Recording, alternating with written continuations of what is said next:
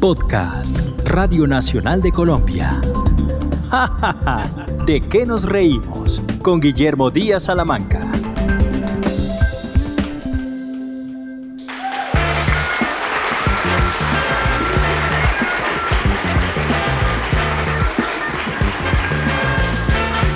Bienvenidos a Jajaja, ¿de qué nos reímos? Un podcast de Radio Nacional de Colombia.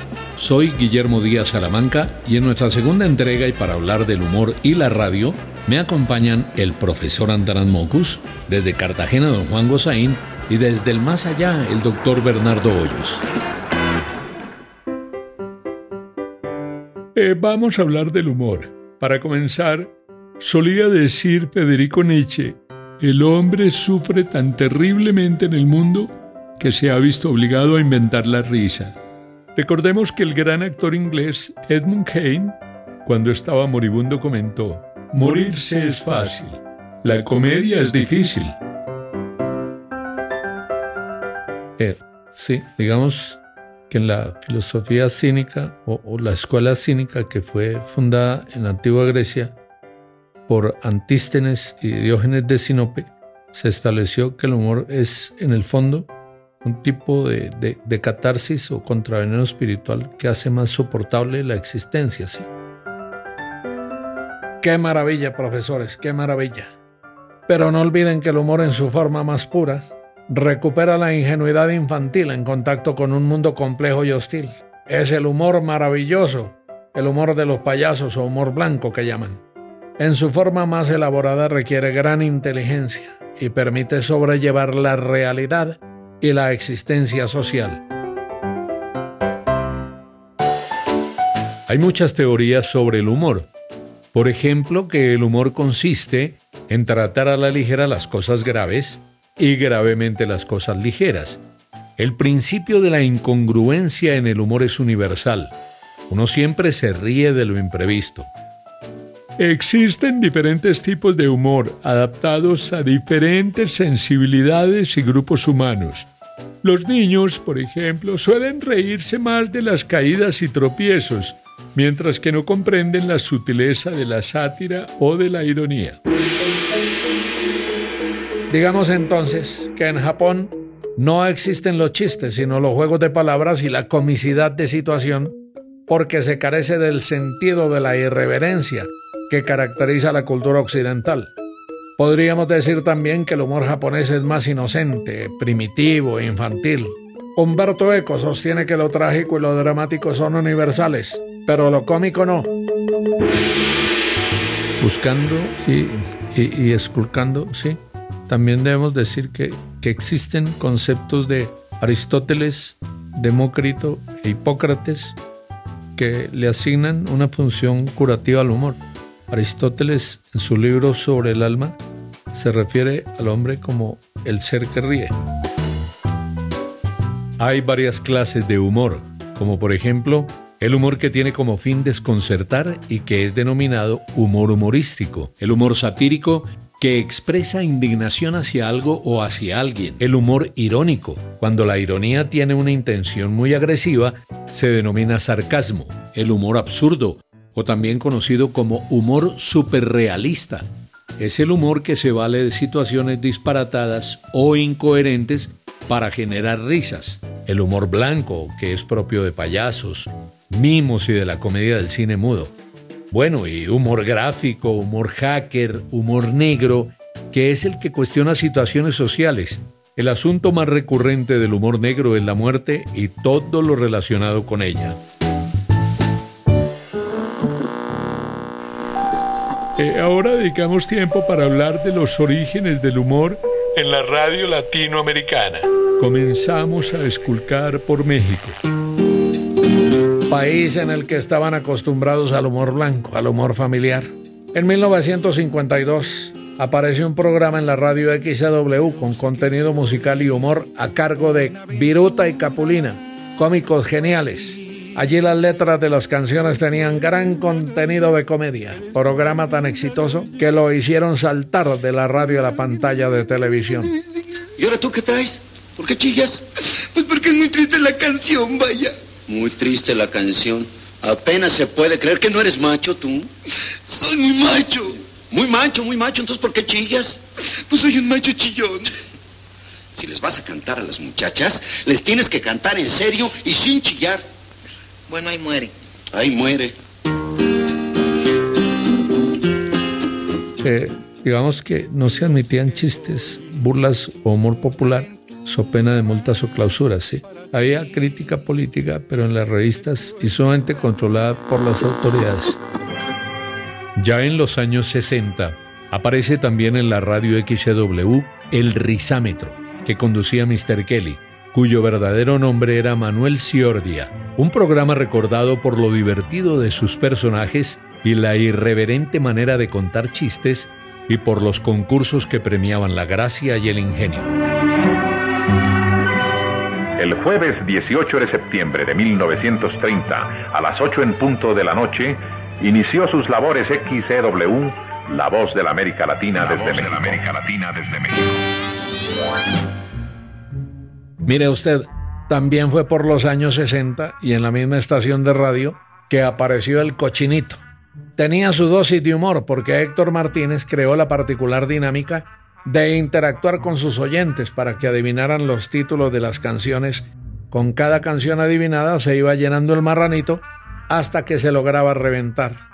Era normal en aquella época ver familias enteras sentadas en torno de una radio escuchando el cochinito y haciendo fuerza para que se llenara el chanchito. En 1988 se abre paso en la radio La Caravana, un programa dirigido por Ausencio Cruz con muchas gotas de diversión para el público. El programa tenía un característico humor ácido y pesado con el que solía expresarse Víctor Trujillo el Broso. De allí surge un personaje ficticio que se volvió famoso en México, Johnny Latino, un animador de un ficticio programa de concurso llamado La Pirinola. El Broso también pasó luego de la radio a la televisión. La Pirinola, ¿qué tal? ¿Cómo están? Bienvenidos al primer programa de concurso de América Latina. Qué bueno que nos están viendo desde casita. Mi nombre es Johnny Latino, pero eso no interesa. Mi intención es lo que cuenta.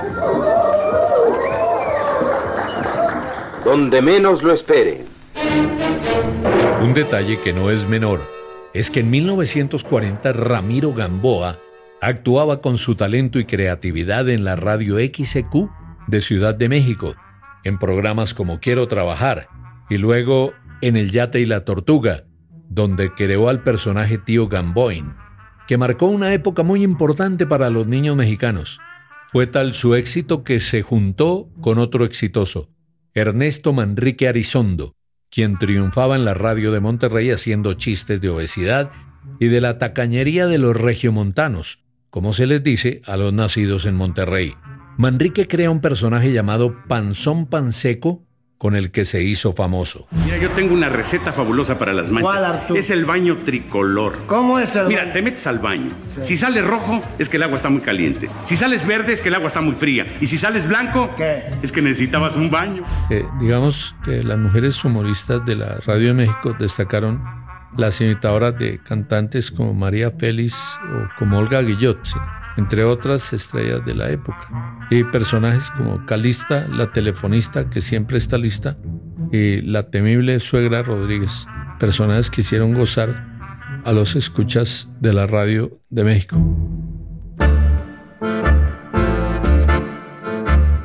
Demos el salto hasta la Argentina. En los años 20 comienza a romperse la rutina en la radio argentina. Para ello se utilizaba un actor que preparaba un monólogo, lo que hoy se llama stand-up comedy. El actor improvisaba, creaba personajes o trabajaba un libreto establecido. El monologuista cómico o serio era también recitador y habitualmente combinaba las cosas. Pero del primer programa humorístico como tal que hay referencia es de 1932, Los Bohemios. Eran sus integrantes músicos y hacían personajes como el tartamudo, el pájaro, el lobo, el loco, la jirafa. El conjunto interpretaba piezas musicales realzadas con chistes, pequeños monólogos, algunas imitaciones y fue un éxito popular en la radio Belgrano.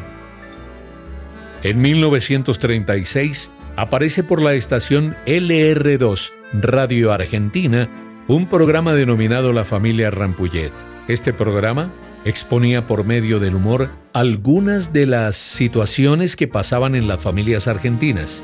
Segundo Pomar y Tomás Simari fueron sus estrellas. Guarda, doña Catalina, no llora, que no va a ser aflojar a mitad día. Y yo no había aflojado nunca. Ni tampoco cuando se me murió la penadita porque era mía, que Dios se la conserve por muchos años adentro la tu fortuna. Para 1940, irrumpe en el dial La Cruzada del Humor, también conocida como Los Cinco Grandes del Humor. Eran cinco personajes muy cómicos y excelentes imitadores de las figuras del momento. Uno de los integrantes del elenco, Jorge Carret, tenía una tremenda habilidad para imitar personajes del cine, como el Pato Donald, por ejemplo. Veinte años después los radioteatros comenzaron a desaparecer por la llegada de la televisión, y era allí en los radioteatros en donde se hacían los mejores programas de humor. Pero usted me dijo que era una orquesta de salón y me trae una banda de circo. Pero ustedes se han venido de Italia con piano y todo. E anche l'affinador. Mucho gusto. Signor Tito, Gigi, Mario, Carleto, Giancarlo, Aldo. Pero en los años 60 en Radio El Mundo se transmite claves para bajar de la cama. Programa cargado de improvisación, sarcasmo, utilización de personajes delirantes y ridiculización de situaciones cotidianas. En la familia Rampullet, Tomás Simari fue llamado el hombre de las mil voces, nombre con el que el gran Alberto Piedraíta Pacheco, una de las verdaderas leyendas de nuestra radio, bautizó alguna vez a nuestro compañero Guillermo Díaz. Cabe recordar a Nini Marshall, conocida como la reina del humor en Argentina, quien llegó a la radio en la década de 1930 con un par de personajes geniales, Catita y Cándida. Usted sabe que la ciencia progresa y cada día se descubre una nueva... Una nueva forma de sacar la plata, como con los impuestos. Yo, no ponga el dedo en el ventilador. Ah, la cuestión es cobrar. La última gripe me costó 850 pesos. Y eso que era venina. Venina. Que si llega a ser mortal, me deja en la calle para toda la vida. Eh, digamos que antes de ir hasta el humor en la radio de Cuba, una breve parada para contar que los programas de humor llegaron muy temprano a la radio colombiana, ¿sí? El primer programa humorístico que alcanzó sintonía nacional fue La Hora Sabrosa de Raúl Echeverry, Jorgito, transmitido a través de la voz de Pereira. Luego, Mario Jaramillo, humorista imitador, dotado de gran sentido político, se presentó durante mucho tiempo en las emisoras de Medellín y luego en Bogotá. Creo que alcanzamos a pegarle una chequeada a la radio de Cuba para contarles que uno de los rasgos que distingue a quienes nacen en Cuba es que les encantan las bromas, los chistes, los chascarrillos, el buen humor. En situaciones tensas o tristes, la solución más fácil es reírse del problema, muy parecido a lo que pasa en nuestro país. De esas características de los cubanos han nacido varios programas que describen muy bien desde el humor la realidad de cada época. La Tremenda Corte es el programa insigne del humor en la radio de Cuba, comenzando emisiones por allá en 1940. Durante 20 minutos se desarrollaba un juicio al icónico personaje Tres Patines, quien siempre era declarado culpable por el señor juez. La última emisión en radio se escuchó en 1961 y la última emisión en televisión se presentó en 1969.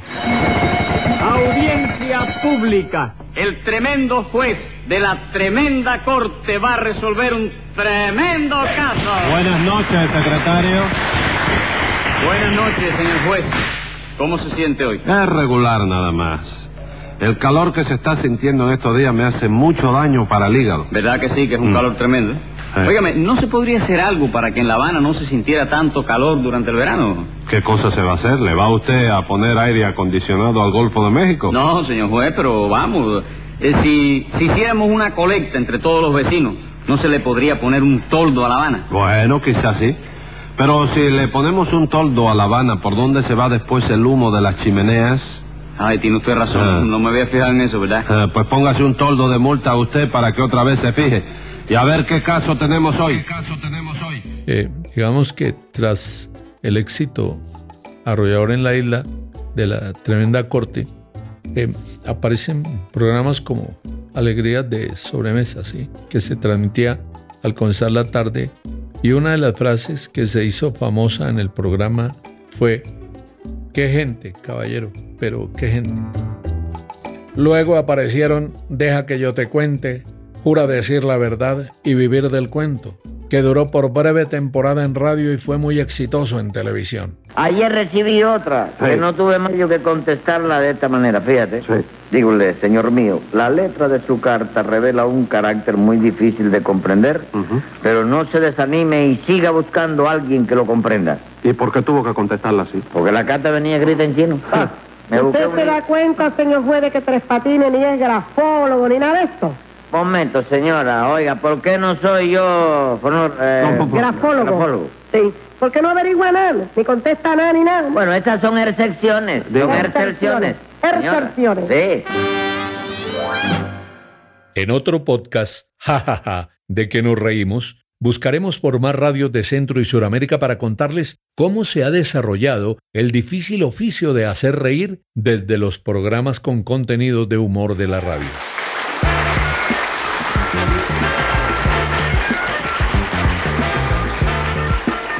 Ha sido todo en este nuevo episodio de Jajaja, de que nos reímos. Soy Guillermo Díaz Salamanca, me han acompañado desde el más allá don Bernardo Hoyos y desde el más acá don Juan Gozaín y el profesor Antanas Mocus.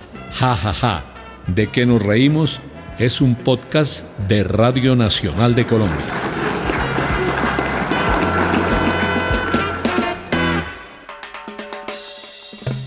Este fue un podcast de Radio Nacional de Colombia. Espere un nuevo episodio cada viernes.